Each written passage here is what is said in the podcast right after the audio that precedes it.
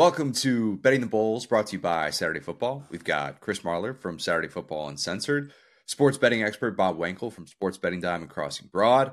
Uh, sports Betting Dime and Crossing Broad are owned by our parent company, XL Media. And we've got myself, Connor O'Gara from Saturday Down South Podcast. Fellas, bowl season, talking about even more meaningful games today. How are we doing? Good, man. It's good to be back. That was a, that was a long first episode. Yeah. Look. It's 22 you know, games. It's not, it has nothing to do with you. It's just 22 games. I can't even count to 22. So the fact that we made it through all those bowl games, uh, a lot of great insights, by the way, on our first episode, which you can listen to now, available on a variety of platforms. If you're watching us on YouTube, thank you. Subscribe to our YouTube channel, Saturday Down South on YouTube. You can listen to this on Saturday Football Uncensored. You can listen to Saturday down south podcast. We are all over the place. Uh, hopefully this this finds you well during this holiday season. Bob how are we feeling about the confidence level of these four games that we're going to talk about today? Because we're going to be focusing on the non-playoff new year's six bowls with Ole miss penn state mizzou ohio state liberty oregon and georgia florida state. Are you feeling good overall as someone that would like to be able to make the people some money I think so. I, I, at least think we have some good information to consider. And, you know, it's like the disclaimer that we put on the first episode. There's just so many different moving parts, opt, uh, opt outs, uh, you know, the transfer port, like the whole thing is just a mess, right? But I think that we still have some, some fundamental information here that we can work off of. And it's, it's funny as we're recording this, We've gotten into the bowl season a little bit. There's already been some crazy twists and turns. That old Dominion game that we just watched was absolutely absurd. So th- that game, like, if you want the disclaimer, like, I don't even know that we need to do 1 800 Gambler. I think, like, turn on the old Dominion game, watch that, and that's your disclaimer for bowl season. That that that's, was incredible. Exactly. It, look, if, if bowl season is going to give us drama like that, you can throw all the opt outs, transfer portal stuff, uh, whatever. We'll take it. It's still going to be entertaining football. Absolutely here for that. So this is how how we're going to do things today. We're going to do pick against the spread or if it's just a line that you do not really like whatsoever, you want to tease it down, however you would approach it, that's totally fine. We're going to give some thoughts on maybe how to approach this game from a confidence pool standpoint, which those things are really fluid. Thank goodness they're very fluid throughout bowl season as we learn new information and stuff. And we are also going to be talking hopefully about as many props as possible. And I realize that Bob and Chris, you guys have try to do the Lord's work and find the, the the most juicy props for these games. As of this recording, there are a lot that are not available. Marlar's showing his piece of paper with all of his notes with his above average penmanship. Um, so we will get to all of those as well and just talk about the ones that are interesting. But a reminder before we start, you must be 21 years or older to gamble. Please gamble responsibly and within your limits. If you need assistance, please call 1 800 522 4700. Guys, let's start with the Cotton Bowl. Number nine, Mizzou is a two and a half point favorite against number seven, Ohio State. That game being played on Friday, December 29th at 8 p.m. Eastern on ESPN. Mizzou being a two and a half point favorite. Gosh, that feels, Bob, that feels really, really telling that Mizzou is the favorite in this one. Uh, a little bit, yes. Uh, but we didn't start there. Ohio State actually opened this game as a six and a half point favorite. Uh, so right. we've got a nine point swing going into this. And I know a lot of people like to bet off of that line movement. And if you do, this is about as uh, dramatic and drastic of line movement as you're going to see during this bowl season. Um, but there is a reason behind it. And if you guys want to dig into that, we, we can in a minute here.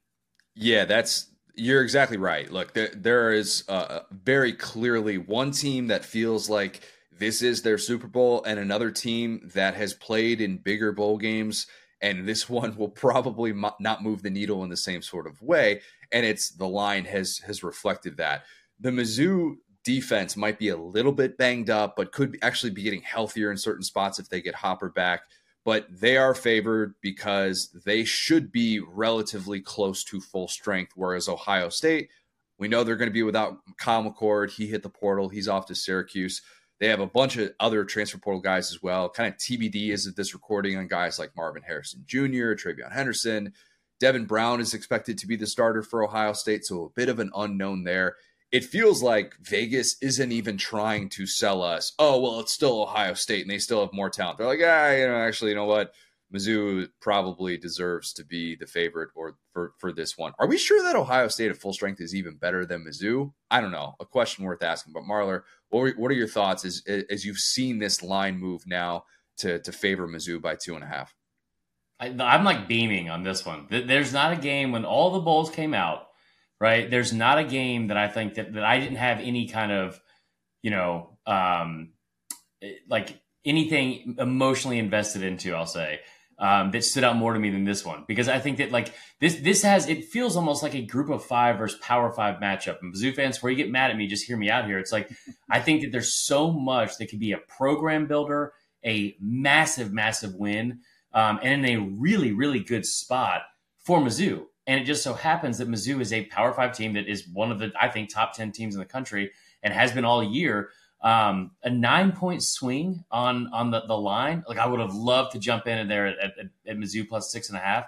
Um, I just thought from the beginning, I, this is one of my favorite uh, potential spots for a team like in the SEC, especially like Mizzou, because it's a team that's been underrated all year. They just they refuse to be respected. It, it, it's like a, a like a substitute teacher. I feel like it's they just refuse to respect Mizzou every single year, especially in the SEC. I love this spot for them. I think that they are in a really, really good spot. I think betters are in a really good spot to, to make some money off of them. Bob, is there any world in which you could talk yourself into taking that the two and a half for for Ohio State, or is it just too impossible to ignore line movement that drastic? Yeah, I think that you certainly have to consider the line movement element of this. Um, if you're like trying to dig into trends or just something to latch onto to play Ohio State, Missouri does struggle uh, typically in, in, bowl games. They struggle in December to cover in general. Uh, four and sixteen going back to 1992 against the spread. Missouri is uh, so. I mean, like you can look at it and say, well, program historically, there, there's not a lot of confidence there. But I do think that this is a different year and a unique situation, one that really favors Missouri. Um, you know, they were good against the number all year, eight and four against the spread. And uh, like Chris said, I, I, think that this is a situation where you can really do something from a program perspective and going in and winning this game. So I think situationally it sets up very well for them. And I do think that they've sort of been undervalued and to a degree disrespected. Like I, will even tell you, like I bet the game back November 11th, Missouri, Tennessee. I like Tennessee going into that game. I thought Tennessee was going to drop 40 points on Missouri that day. And I mean, Missouri dominated the 36 to 7. It was non competitive from the jump. It was one of those games where immediately, five minutes in, you're like, I've made a horrible mistake. And, and Missouri has kind of been able to do that to teams and opponents all year. So I, I look at this, and I'll, I'll, give you one more. You talk about historical, uh, you know, trends and data. Ohio State's two and twelve all time in bowl games against the SEC. Uh, Say it again, I, Bob. I hate Ohio State in this game. Uh, I love Missouri, so I'm very much with Chris on this. Yeah, Mizzou is is also if you if you look at the schedule and the way that it's played out, played with every team on that schedule, and the most talented teams on their schedule, they covered against Georgia, didn't win that game, lost by nine. They walloped Tennessee, as you just mentioned, and then the game against LSU, they should have actually covered in that one, if not for a backdoor cover by LSU with the pick six late. So any argument that Mizzou is uh, sitting there just like, hey, you know what? There's a reason why they're kind of in this spot where they're only a slight favorite. No, no, they've actually hung with very talented teams uh, and, and, have looked like a much different Mizzou team that we've seen throughout most of the playoff era, with the exception of that first year when they won the SEC East.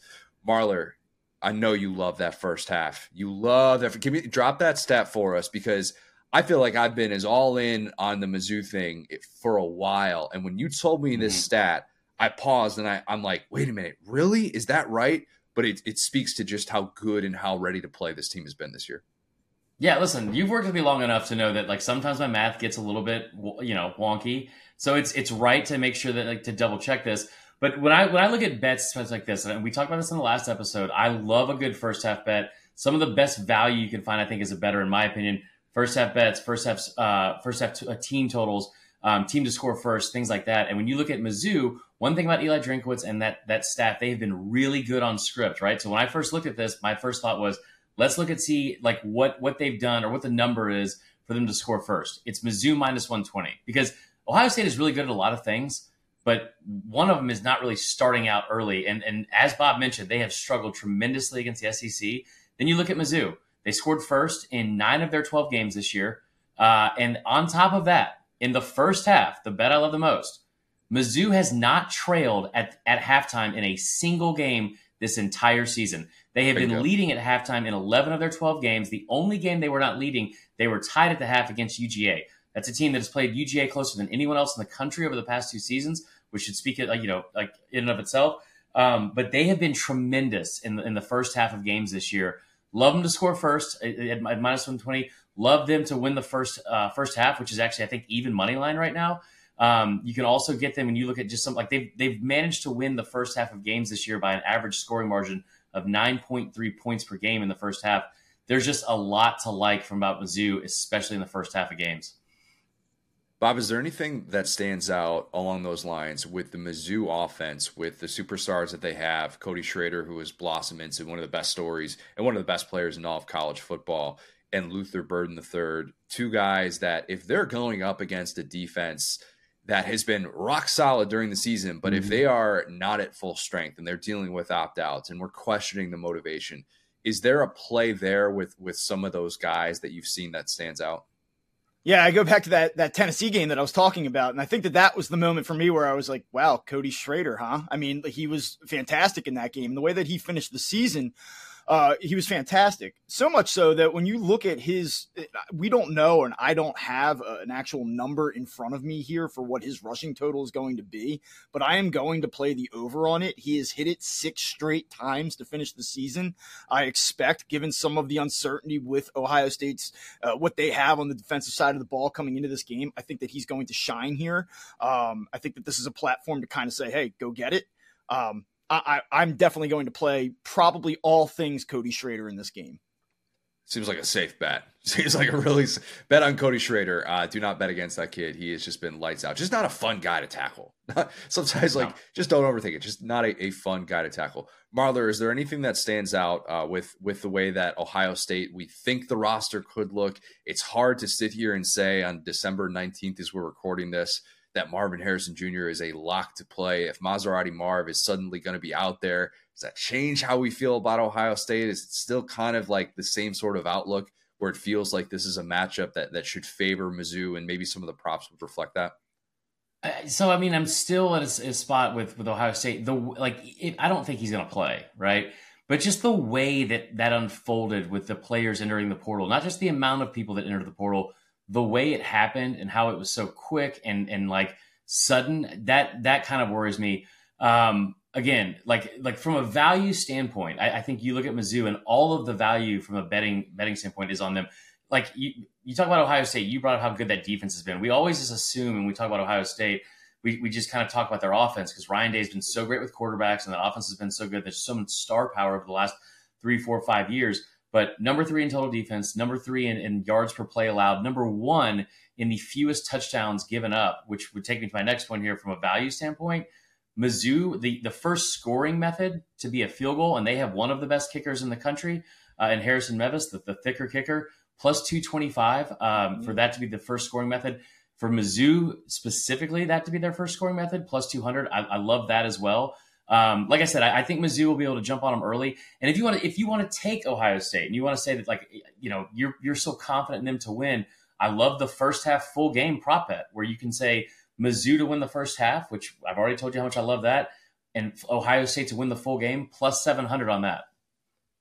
Yeah, look, Harrison Mevis, uh, I have legally adopted him. Uh, the thicker kicker is uh, he is the lad of all lads. He, he truly is easy, easy kid to be able to, to root for. Could definitely see a long field goal attempt on a on a first mm-hmm. drive or, or something like that if the Kirby Moore script is right for that Mizzou offense. The one thing I, I, I wonder about Devin Brown in a prove it game in a spot where you kind of wonder like this, this is his audition. This is his audition to try and win the starting job. As of this recording, we don't know what Ohio State is going to be doing in the transfer portal. Even if they do bring in someone, this is still a big time opportunity for a guy that missed out on the starting job. And what if he just plays his absolute tail off? And this Ohio State offense that's been kind of stuck in the mud at times, and you've, you've been betting Ohio State unders, you've probably made yourself a good bit of money But if you are going to take the Ohio State side, it feels like parlaying it with some sort of Devin Brown prop in terms of, you know, over on passing yards or over on touchdowns. It feels like that would be the play, but we just haven't seen a whole lot of them, and it's hard to have a whole lot of confidence. So I, I agree. Is there is there anything else that you guys want to hit on uh, with this game that you think that people should be aware of?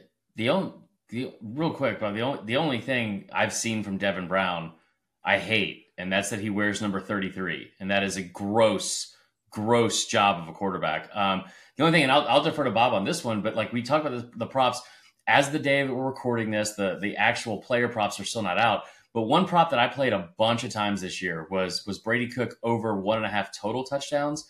Um, interested to hear Bob's thoughts on that because I think that that's that's been a really good play at times because he's able to rush the football and also throw the ball really really well. But but as you said, I wonder if that's kind of futile because you're you're going into a game where maybe Cody, Cody Schrader is the workhorse. Yeah, I, I it's it's interesting. You know, I, I, kind of I don't really have much more for you on that front. The the only thing I will say because this has been very pro Missouri, we've really leaned that way. You go back to the start of the 2021 season. So Ohio State, if they hold the opponent to less than five yards per carry, they're 25 and one outright. Wow. So if you can stop the run again like this is this seems like cliche 101 stuff but if you can keep the opponent in check here there's probably a pretty good correlation between you know the ability to win the game. That's where i come back to schrader and i think that he's going to have the game that, that i said he was going to have and that's why like i correlate all of this stuff together. For me like when i go to submit the ticket on this game it's going to be schrader to score over the rush yard total, Missouri to win. Like that's the way I'm going to go about this. I just I, I haven't really I, I I just like where Missouri is at coming into this game. I don't think Ohio State cares about this game. I, I just the whole thing. Like we spent on in the first episode, we talked a lot about motivation, right? We didn't really even address that in, in, in this conversation. Yeah. How how motivated is Ohio State going to be in this game? I just I truly don't see it. So that's that's the angle that I'm going to come from on this. Very yeah, very offended, Bob, that you didn't have a single first half bet on that ticket. You said you were going to submit. Just very. I mean, what the hell, dude? What the hell? Well, no, actually, I mean, I, am with you on that. I, I, will. I'm going to. I am going to play that as well. I mean, you said they've they've been tremendous front runners all season. This game would be uh, really, really interesting with both teams at full strength. I think it'll still be really interesting uh, to see the way that that this Mizzou team caps off what's been a historic year for them. I would be putting like I think I have Mizzou in the twenties in my confidence pool, and that's probably also because you got to know your competition. I got Midwest people in my confidence mm-hmm. pool league. They're probably going to be putting a little bit on Ohio State, and I see it as a nice spot to be able to uh, to take advantage of those who have been paying attention closely to the season, the way that it's played out. Hey, sports fans, we've got an exciting offer exclusively for new users of ESPN Bet. When you join, be sure to enter the promo code SOUTH during sign up to unlock an additional $50 in your betting account. That's right, you can wager on your favorite sports and receive up to $250 in bonus bets when you use the promo code SOUTH. Please remember you must be 21 years old to participate in sports betting. We encourage responsible gambling within your means. If you ever need assistance or support, please reach out to 1 800 522 4700. Join the action today and make the most of this fantastic offer. Okay, Peach Bowl. Let's go to number 11 Ole Miss, number 12 Penn State.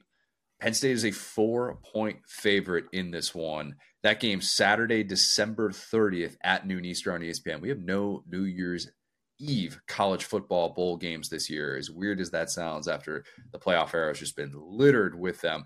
I personally love this game. The Peach Bowl is the absolute best. Shout out our guy Gary Stokan, uh, who runs this thing, does a great job with that each and every year. Marlar and I love eating way too much Chick Fil A at this game. Uh, I love that we've got two teams that have a lot to play for. As we're talking about mm-hmm. motivation, this matchup should have two teams that want to show the world, hey, you've put us in this tier two, and we're going to go out and win a quality game to show you that we're better than what the, the, the naysayers would say about us. That seems like a, a very easy motivation, anti rat poison, whatever you want to call it, for, for Lane Kiffin and for James Franklin. But Vegas still has Penn State as the four point favorite, despite the, all the the instances in which I banged the drum for Ole Miss. Does there feel like a spot for you to get in with the Ole Miss getting four, knowing that Penn State has played in a lot of these low scoring uh, type games? Bob, let's start with with you on that. Is is I, I know this is your region of the country as well. Uh, Penn mm-hmm. State's got to be right in the wheelhouse for you. How are you feeling about Penn State being a four point favorite? Well, uh, you know, you look at their performance this year against the spread and as a favorite, and we'll dig in a little bit here. Uh, it is very good. Uh, they they tend to excel as a favorite. They've played very well late season in some of these bowl games. Uh, but there is a little bit of a, and I, I, know that you guys are dialed in on the SEC. I know that you really are taking a, a broad approach too in, in terms of how you cover this stuff here in this area where I'm at, I'm in southern New Jersey, about five minutes outside of Philadelphia. Uh, there's a big Penn State presence around here. The patience has fully run out with James Franklin. Um, it's it, you know how many times can we get up for a big game, whether it's Ohio State, whether it's Michigan, and just fall flat? And so, you know, we talk all the time about his ability to recruit and you know the enthusiasm and you know building a program and setting expectations and then they just can't seem to kind of get over the hump. And it leads you to games like this, where yeah, like you get a good matchup, it's a compelling game. They've tended to you know show well in these games, but you know I think that there's always a yeah but with with James Franklin and his teams. Very hard to bet on, Marlar. Do you find yourself being more so intrigued about getting four, getting four with Lane Kiffin, knowing that that Penn State could have some potential issues with the coordinator spots, knowing that they've got co-OCs calling plays after the midseason firing. Manny Diaz is off to Duke, so you've got you know multiple guys calling plays there. No Chop Robinson, likely going to be a top ten pick in the draft. Like, is this a spot in which you'd say yes, hammer Ole Miss plus four? So I don't want to say hammer Ole Miss plus four, but all the signs and the writings on the wall that that yeah, that's not a bad play. Like like you're going to hear me almost regurgitate everything I just said about Mizzou into this game because Penn State, great against the spread, as Bob said, eight and three against the spread this year, really, really solid. But like, where have they struggled? They've struggled in big games. They've struggled in, especially in, in the SEC. In I think eight of his bowl games uh, at, at, Penn State, uh, James Franklin is zero and three against SEC teams, um, and I've seen him lose to much worse SEC teams in bowl games, uh, which I know maybe like historically doesn't have as much of an impact on this year. But like, I think there's a lot riding on it for both games or for both teams and both head coaches. And, and I know what, what Bob said about, you know, Franklin and kind of the patience running, running thin. Kiffin is kind of the opposite, where everyone like he is riding high right now. He's in his element. He's got the portal going. He's about to sign a, a really good class. He might sign a kid from the portal on the sidelines. I have no idea. He might live tweet this game from the sidelines. Um, but at the same time, one thing that Kiffin really hasn't done on his resume is get like a big signature victory on a on a national stage. The LSU game this year may be the closest one you could you could say, um, but that's a nine and three team that that you know like was ranked high at the time. I think when you look at the betting standpoint, one of my favorite bets every week of the year was Ole Miss to score first. It really has been for the last two years because when when Lane Kiffin is on script, it's a beautiful thing, and that defense has been better than people give it credit for. They're plus money to score first, plus 105. Give me all the value on that. Give me all the value on that. I love them in the first half getting three points there as well. Now, I know that teasers aren't the, the best thing in the world, but you're going to be hard pressed to probably talk me out of a teaser this day where I take Ole Miss getting six, and, and so they're getting 10 and a half total with some other game on, on the slate. I, I, I just love, I love Lane Kiffin, uh, what he does offensively. He's got a lot of time on his hands. And this is a game I think that, that probably matters to him because like, this is a notch on your belt where you can have a signature win, even if it's not – you know, a, a, huge game. And also, Connor, you know this better than anybody as, as a guy that covers the SEC. Congrats to Ole Miss for finally making it to Atlanta. Maybe they're, you know, they're finally on the big stage. That was a nice little dig at, at Marlar talking or from Marlar talking about an Ole Miss team that's never been able to play in an SEC championship game. Um, yeah, a few a few thoughts on that.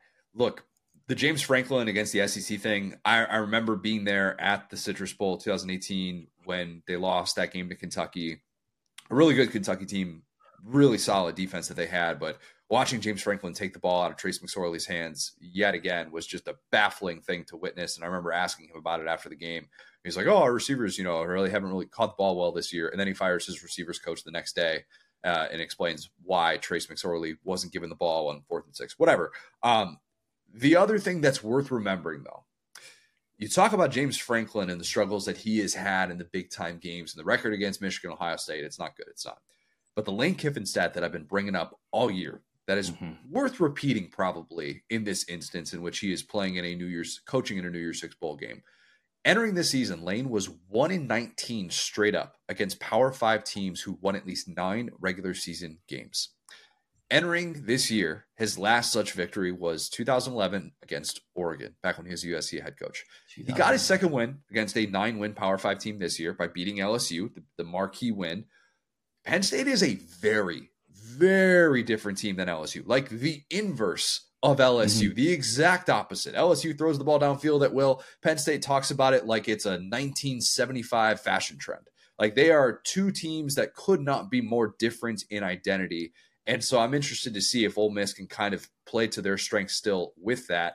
And knowing that there are still a lot of questions, a lot of moving pieces on the Penn State side, I do think that if you're looking at this from money line play, for just to just to be able to say Penn State money line, I think that might be a more interesting play. But I also don't really trust James Franklin in a close game. Is this a live bet scenario, or is there anything like that that, that stands out, Bob? Well, listen, we're making a big deal about James Franklin and, and not being able to rise to the occasion in big games.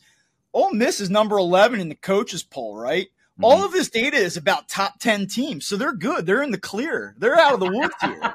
Penn State 1 and 12 one in 12 in their last 13 games against top 10 teams in the coaches poll. So, uh, fortunately for them, they're sitting at 10, bumping out Ole Miss in this one. Well, also, Bob, like all jokes aside, like, like, one, I love the stat. That's a beautiful stat. Like that's perfect. But like when you talk about Penn State, and I know that in the SEC, we like to like beat our chest down here about how you know the games are one of the trenches. There may not be another team in the country really. Maybe Oregon, you could say Ohio State, maybe Michigan, but Penn State is built inside and out like an SEC team. Up front on the lines, like I know Chop Robinson might be out, but the amount of depth that they have specifically on the defensive line is really, really solid. So I, I think that like like that that's going to be I think SEC fans are going to be surprised when they see they see how physical Penn State is. I think it also leads into a potential situation we talk about player props. Maybe you shy away from Quinshon Judkins and you and you focus more on the Jackson Dart and, and Tre Harrison and some of the like things through the air. Yeah, I think that there's so much of a correlation between the, the way that this game is going to flow and who ultimately wins it. Mm-hmm. Um, talk about Penn State's inability to throw the football down the field. They don't try it. Uh, they aren't good at it. Uh, it's been so conservative the entire year. And like you look at 48 and a half on the total and you say like, okay, like I really do think that this is a situation. If you want to get creative, if you're looking to like really kind of take a shot here, I think that it might be as simple as just saying, if this game goes over the total, I don't see how Penn State produces enough offense to win the game. If it stays mm-hmm. under the total, Ooh. then yeah, they, I think that they probably find a way. Like if, if they play in the mud, if it's going to be a grinder type of game, then then I think it kind of plays more to what Penn State wants to do. Um, I mean, I think you were talking about like the ability for Ole Miss to maybe come out and, and score early and, and, sort of set the tone. I mean, like you look at what Penn State's done this season. 10 of their 12 games have stayed under the total in the first quarter. Like it's just what they do. Right. And I, that's what I said. Like when I look at how I'm going to play this, I like I might take a shot and kind of try to correlate these things up and do a parlay on it.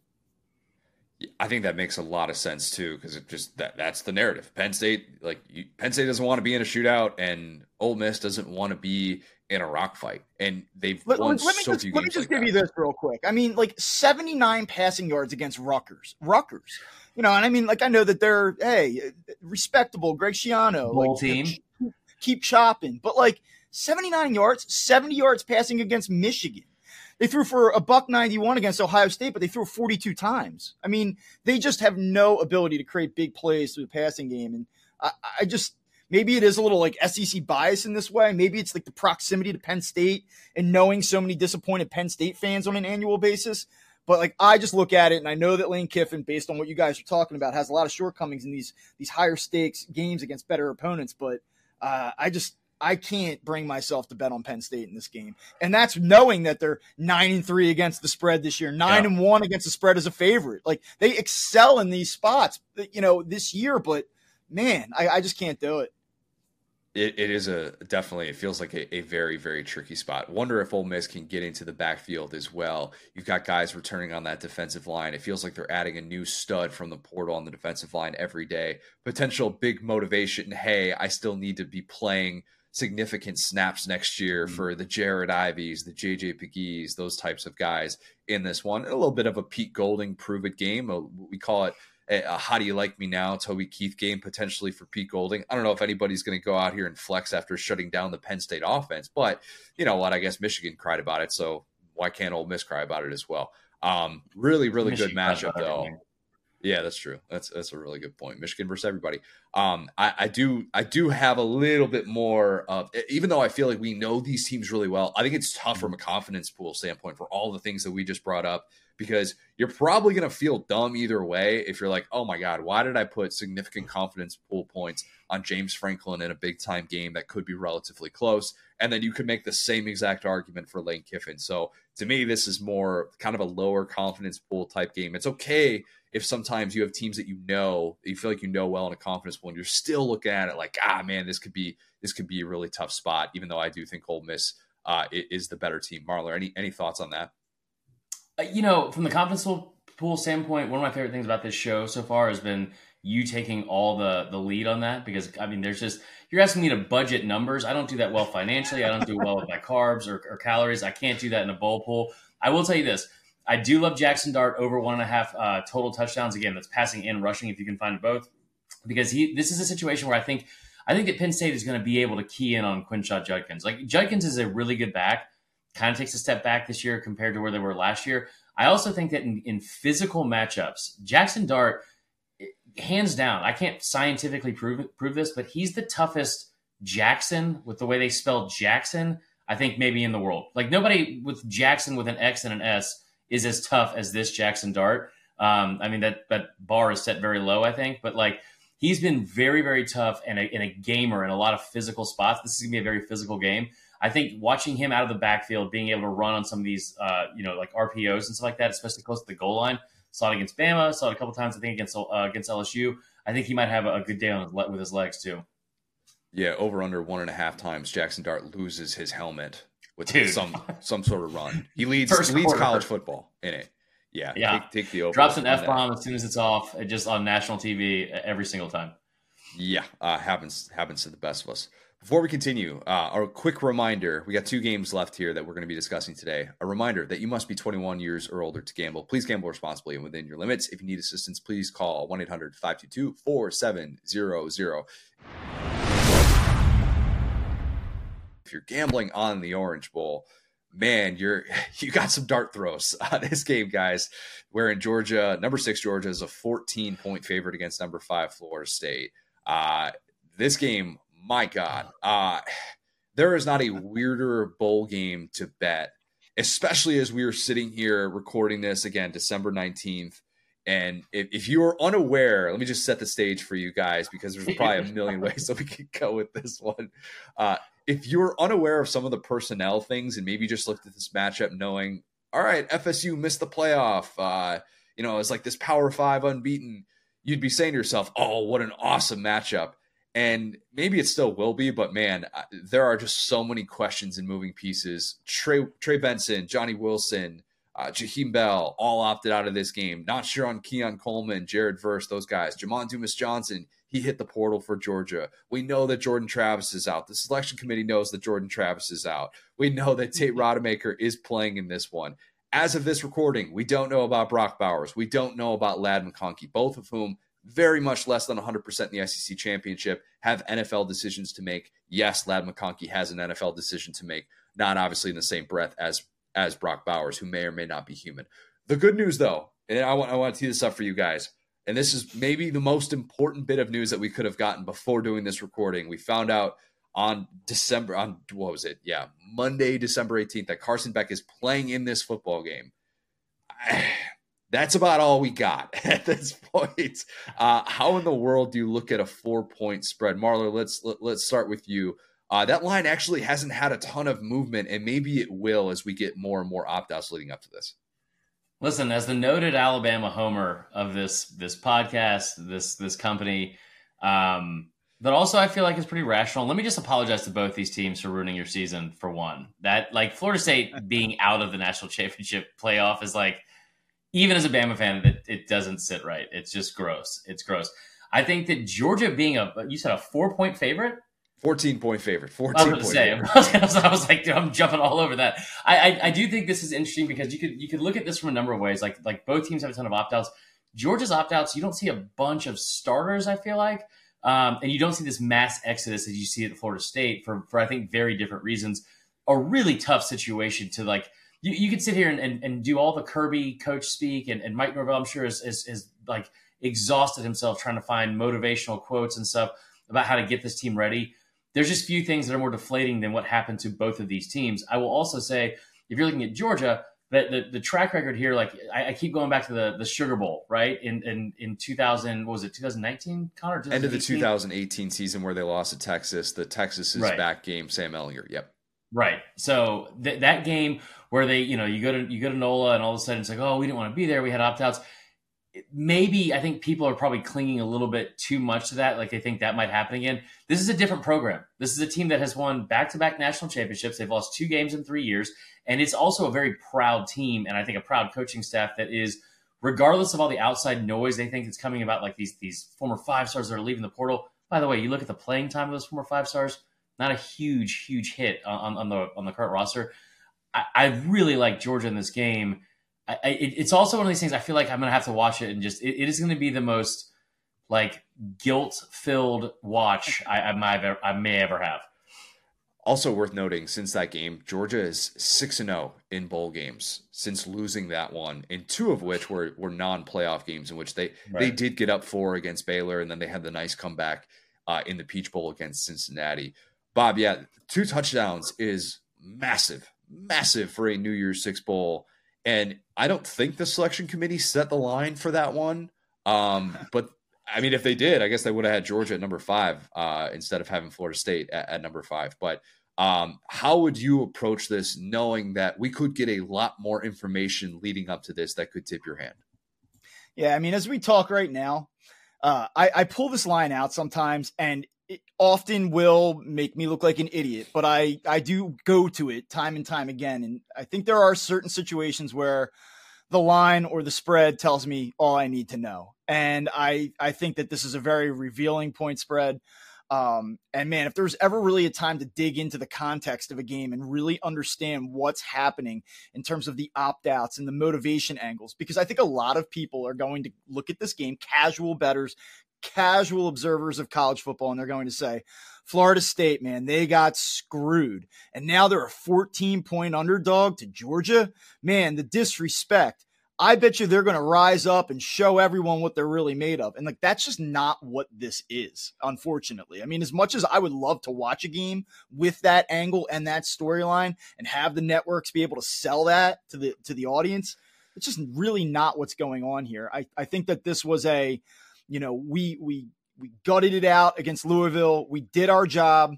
Uh, they screwed us, and I, I think the party's kind of over there. I, I think everyone kind of just dispersed at that point. And I, I think you're going to get a, a very watered down Florida State product, um, a team that is probably not up for this game, probably not focused for it. That's what I think is going to happen. I frankly think it's going to be the total 180 of the we're going to show you. Uh, I, I just don't think they're going to have any juice for this game, just from a human element, you know, and, and that doesn't even get into the actual matchups, uh, which certainly favor Georgia uh, by a ton. Uh, so, I mean, I'm I'm absolutely leaning Georgia in this game. Um, I think that there are uh, plenty of reasons to do it. Like I can just give you a couple trends that I think are noteworthy here. You go back over the last three seasons. I know that this Georgia team is not the team that it was over the previous two years but when favored between 10 and a half to 21 points, they're 11 and 2 against the spread. So they're comfortable with bigger numbers. They cover bigger numbers in this range. Um, go back to their overall performance in bowl games dating back to 1992. They're 22 and 10 against the spread. This is a program that tends to perform well in bowl season against the number. And if you just want to do the whole conference thing, since 1992, uh, you go back over the last 30 years, Georgia's 31 and 13 against the spread uh, when playing ACC schools. So there's a lot here just from a historical big picture context that, that kind of says Georgia, Georgia, Georgia.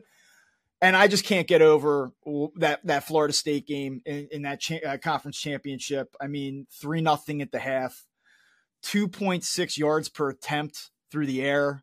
They ran for under four yards per carry. Like I just this team is not going to be able to run with Georgia different set of circumstances. I, I, I would argue just because of you got a different starting quarterback that, that's going to be out there. The Louisville defense was pretty good as well, and it, it was pouring rain in, in, in those conditions. I will say that, but yes, I, I agree. Especially knowing the opt outs that we already have available for Florida State, you question what the weapons are, are going to look like. I will say, if you are going to bet on Florida State, if you're like, listen, I just heard everything you guys said about Georgia and Florida State in this matchup, I'm like, I'm not buying it. I'm all in on the Noles.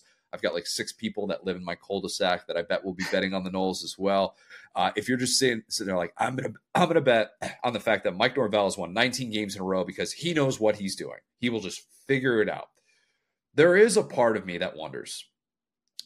Get in on this now because if Georgia has these opt-outs and if Carson Beck gets into a spot where maybe it's reminiscent of Jarrett Stidham in the Peach Bowl against UCF at the end of the 2017 season, Jake Fromm in that aforementioned Cotton or not Cotton Bowl, Sugar Bowl against Texas at the end of the 2018 season.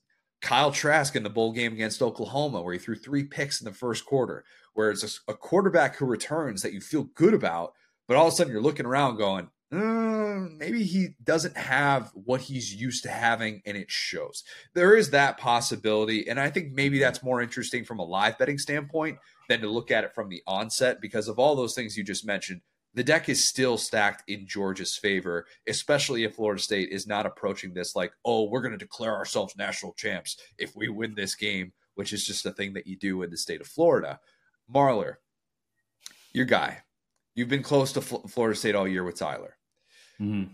What's his confidence level as a better and as a fan? Because I feel like that can yeah. can almost tell the story for those that are feeling like they're this is a really good spot to get on a lot of different things for the Noles. I, I wish I said this earlier. We should have just had him on so he could speak for himself because I love Tyler to death, and I don't think that I'm out of line for saying what I'm about to say. But I mean, he's been emotionally broken since that announcement from the the committee. And you know, I guess somebody's been emotionally broken since 2017. I get it. Like I fully get it, guys. I mean, like, what do you want them to do? I, I think from a confidence standpoint, there's I mean, like this this game on paper five weeks ago has so much to like about it. But now where it's at, it's like this I don't think it sucks. I think I think that Florida State's still in a good spot with like a couple of a couple of things that they could possibly do. Again, I'll go back to my go tos, right? Like to, Florida State to score first it, seems like it's it's not a, you know after what we witnessed in the in the ACC championship game. Um, maybe not the best bet, but at plus 160, there's value there, especially to a Georgia team that has given up a lot of like they have let their opponent score first in, in a lot of games this year. So I don't think it's that that bad. Um, but you know, to, to cover 14, I just think with where these two programs not even are trending, but where they are right now, I think the pride standpoint is so much more on Georgia for this one to kind of sit here and say, like, listen, like that that team won 29 straight games. 29 straight games. They lost on a neutral field by three points to Alabama, and it's their second loss in three years. And they dropped from one to six. Like, there's not a better motivator in this country, I think, than than Kirby Smart, and I think he'll be able to do that as well. Um, I will say, from like the betting standpoint, and the positives from from Florida State, one area that I would look into from like a player prop standpoint. Um, Johnny Wilson and and and Keon Coleman, like their their totals for the ACC Championship. Johnny Wilson opting out of this of the of this game. Just to just a heads up. Right. Keon Coleman TBD on on whether or not he's he's going to be playing. Somebody that's widely considered a, a first round prospect for this game. Sorry to interrupt. No, you're fine. You're fine. What, I was, what I was trying to say was those those two played their their prop bets for just the ACC championship game 47 and a half uh, total yards for Keon, 52 and a half for Johnny Wilson, or maybe it's vice versa. Obviously, like you said, uh, Wilson is opting out of this one. If Keon Coleman plays, he is going to be the go-to guy. Jaheim Bell is not going to be yep. playing as well. Tate Rodemaker, I think, is, is is a quarterback that, like, you know, he obviously he he's not in the best situation, but that's a Georgia secondary that has struggled at times this year. And I think that if Florida State is looking to go somewhere to try to attack this Georgia defense, that's where you do it, is in the secondary. I would think so as well that could also turn into a spot where Georgia, with the over the top help, uh, if they're trying to to pick on Malachi Starks, that might not be the best formula either. Yeah. Uh, who knows what this Florida State offensive game plan is going to look like? We might not truly know what their objective is against this Georgia defense. It's still very talented Georgia defense until they get actually get out there um, and and have to make things happen with what could be a new look type team. Any other thoughts on this one at all that, that you're that you're looking at, Bob? That that just kind of stand out that we can try and neutralize some of these moving these moving pieces heading into this game. Yeah, I, I, just have two notes here, and I didn't really know how to wedge it into the conversation uh, naturally, so now I'm going to force it into the conversation. but Keon Coleman, we don't know if he's going to play. Right. Um, certainly, the volume element, as Chris just said, uh, he's he's going to become the focus if he plays. He will get the football.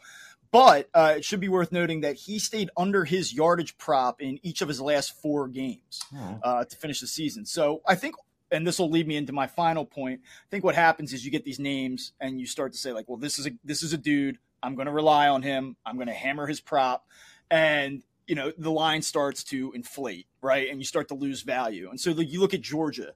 Georgia against the spread this season was four eight and one, and mm-hmm. that is not necessarily a surprise. I mean, they had a great year. They were right there, but this is what we see with champions. We see odds makers start to to balloon against them. They start to inflate against them. You look just even go over to pro football for a second. Like look what's happened to the Kansas City Chiefs this year. They've struggled to beat the spread. You take a team like the Eagles, they were 10 and 1. They they're struggling to beat the spread week in week out. Like so what happens is you get these teams, they win, they have a ton of success, and odds makers take advantage of that and they tack a point or two extra onto these lines and they figure people are still going to bet it so let's let's get that value in our favor so that's one thing to kind of be cognizant of and florida state was good against the spread this year eight and five so if if you're looking for something to latch on to as a florida state backer here you know i guess be aware of that I'll also say too, and I don't want to get your thoughts on this. The only the only props I really like on this one, I, love this. I love the set about Georgia being four eight and one against the spread because as dominant as they've been, that is a team that I think Vegas made themselves a lot of money on this year, just with, like with public betting on being going on Georgia. Um, I do like Florida State under 14 and a half total points for the game. I think that's a pretty good spot because, you know, for all the things we've already mentioned. Um, the only other thing I could think of, if Brock Bowers plays, Connor, I should have done more research on this, but he has not opted out. He has not officially opted out. The last I had heard was that he is rehabbing ahead of this okay. game and that he is still trying to figure out what his his next step is going to be again as of December 19th.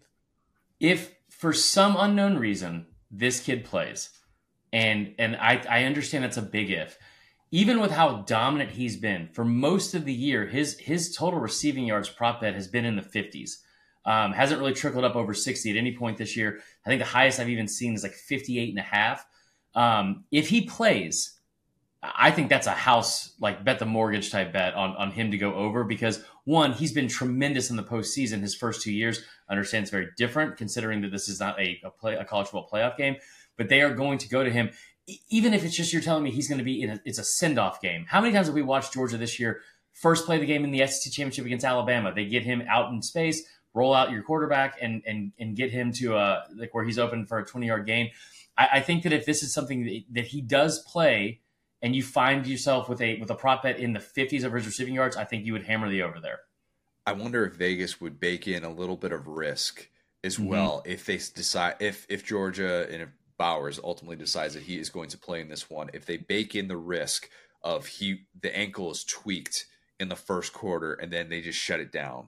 And if there's value in that, if you're saying, look, I just think that guy, he's going to have a send off that is going to be fitting. And I think he's going to have a big day as long as he's out there and he's going to play through pain. He's not going to really hurt. It's about pain tolerance. So there could be something there where Vegas says, ah, we have to bake that into our odds that Georgia can just shut this guy down. And it, it could be yeah. more of a, you know, like more of a, uh, what's the word I'm looking for?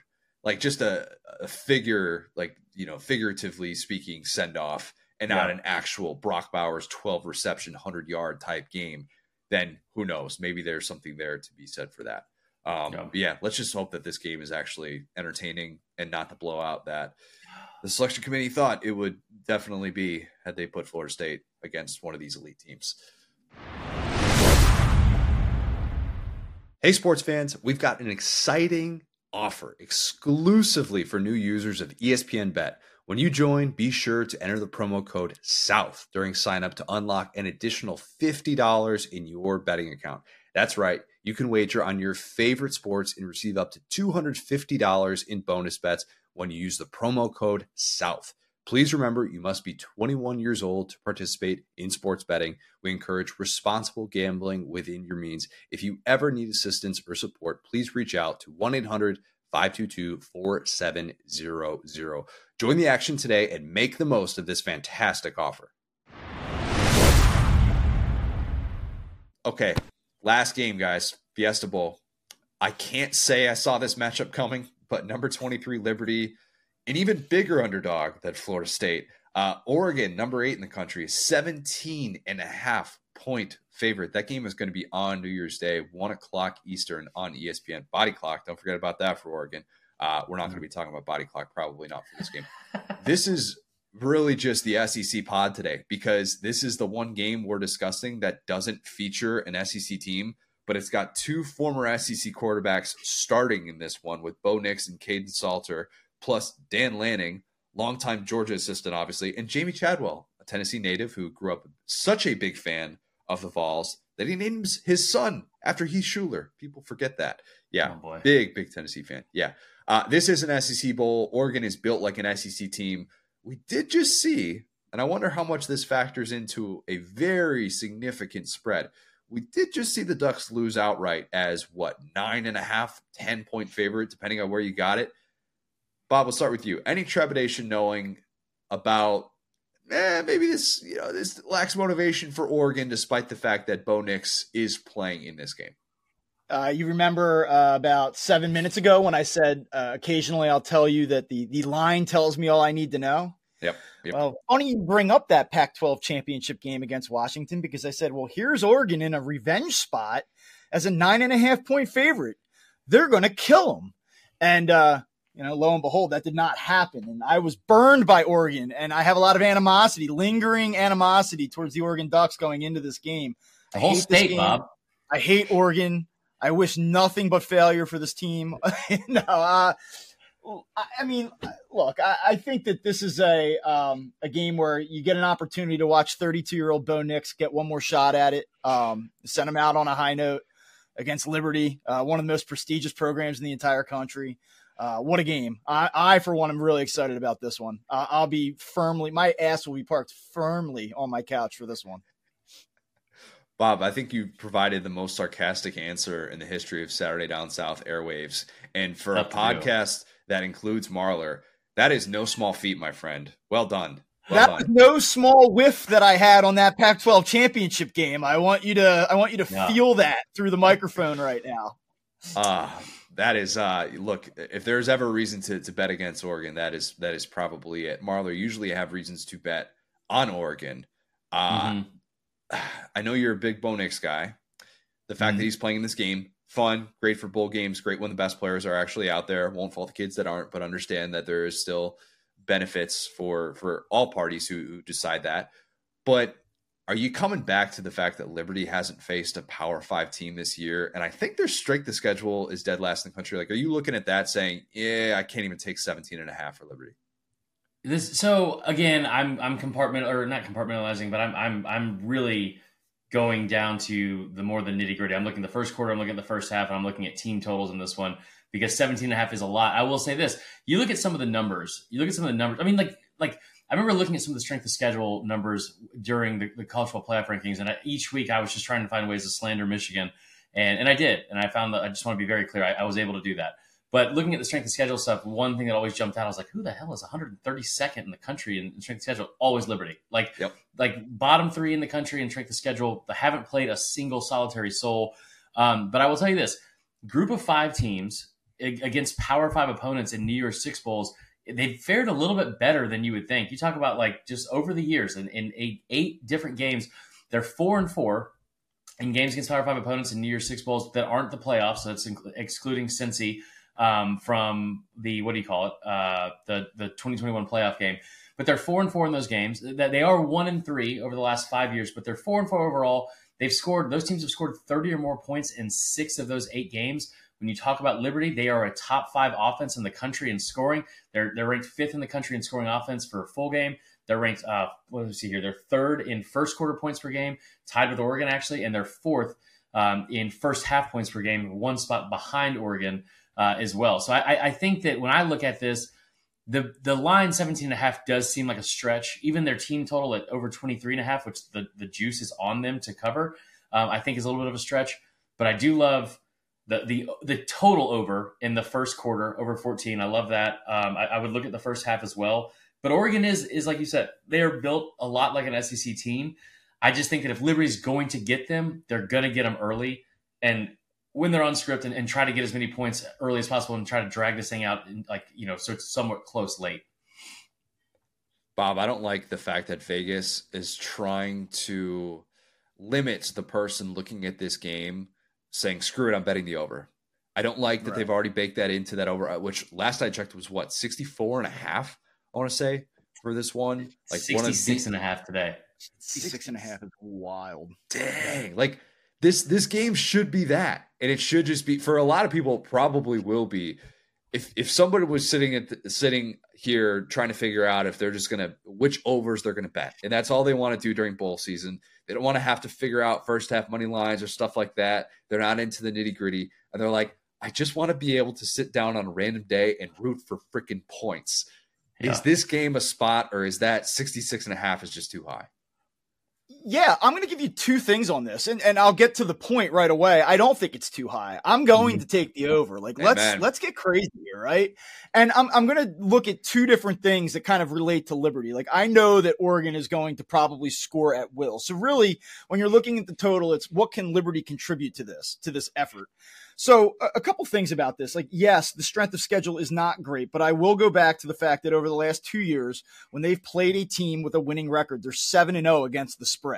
That's pretty damn good. Yeah. And it's something that I think you can kind of rely on and say, like, will they at least throw a couple punches? Like, we don't even need them to cover the spread here if we're going to go over the total. Can they just throw a few punches in this game?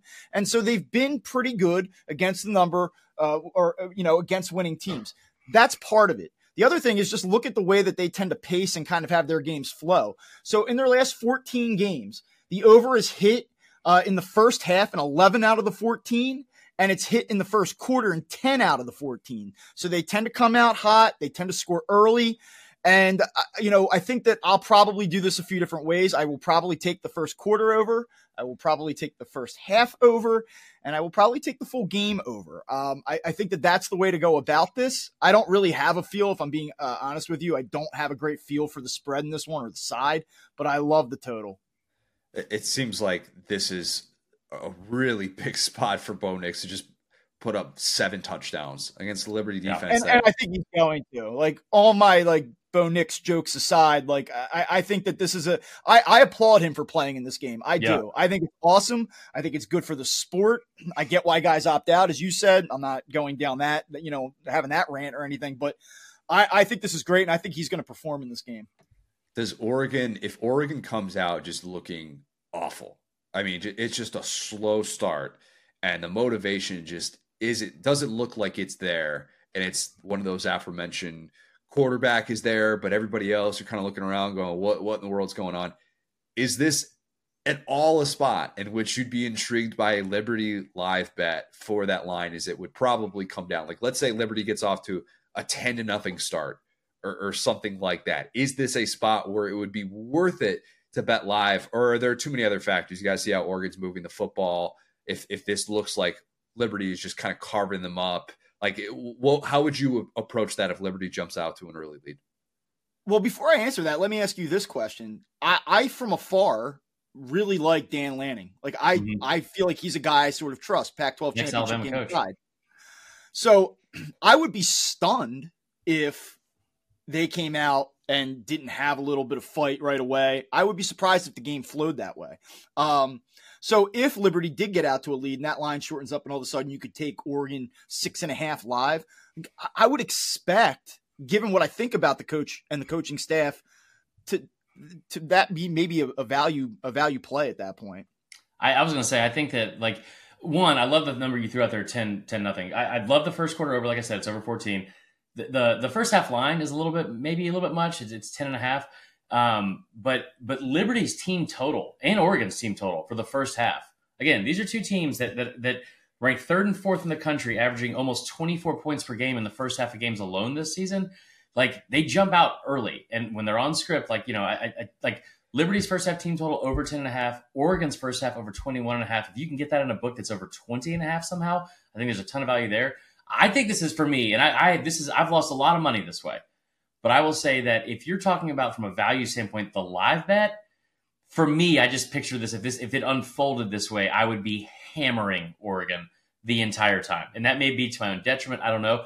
I will also say, going back to what I said with uh, with the Ole Miss game, if I if I'm looking for a teaser in this one, the six points, love love the idea of of getting uh, of getting Oregon down to down to 10 and a half in this one or, or 11 and a half uh, and covering that. I tell you what, Bob, cover your ears because you're an actual good good good bettor.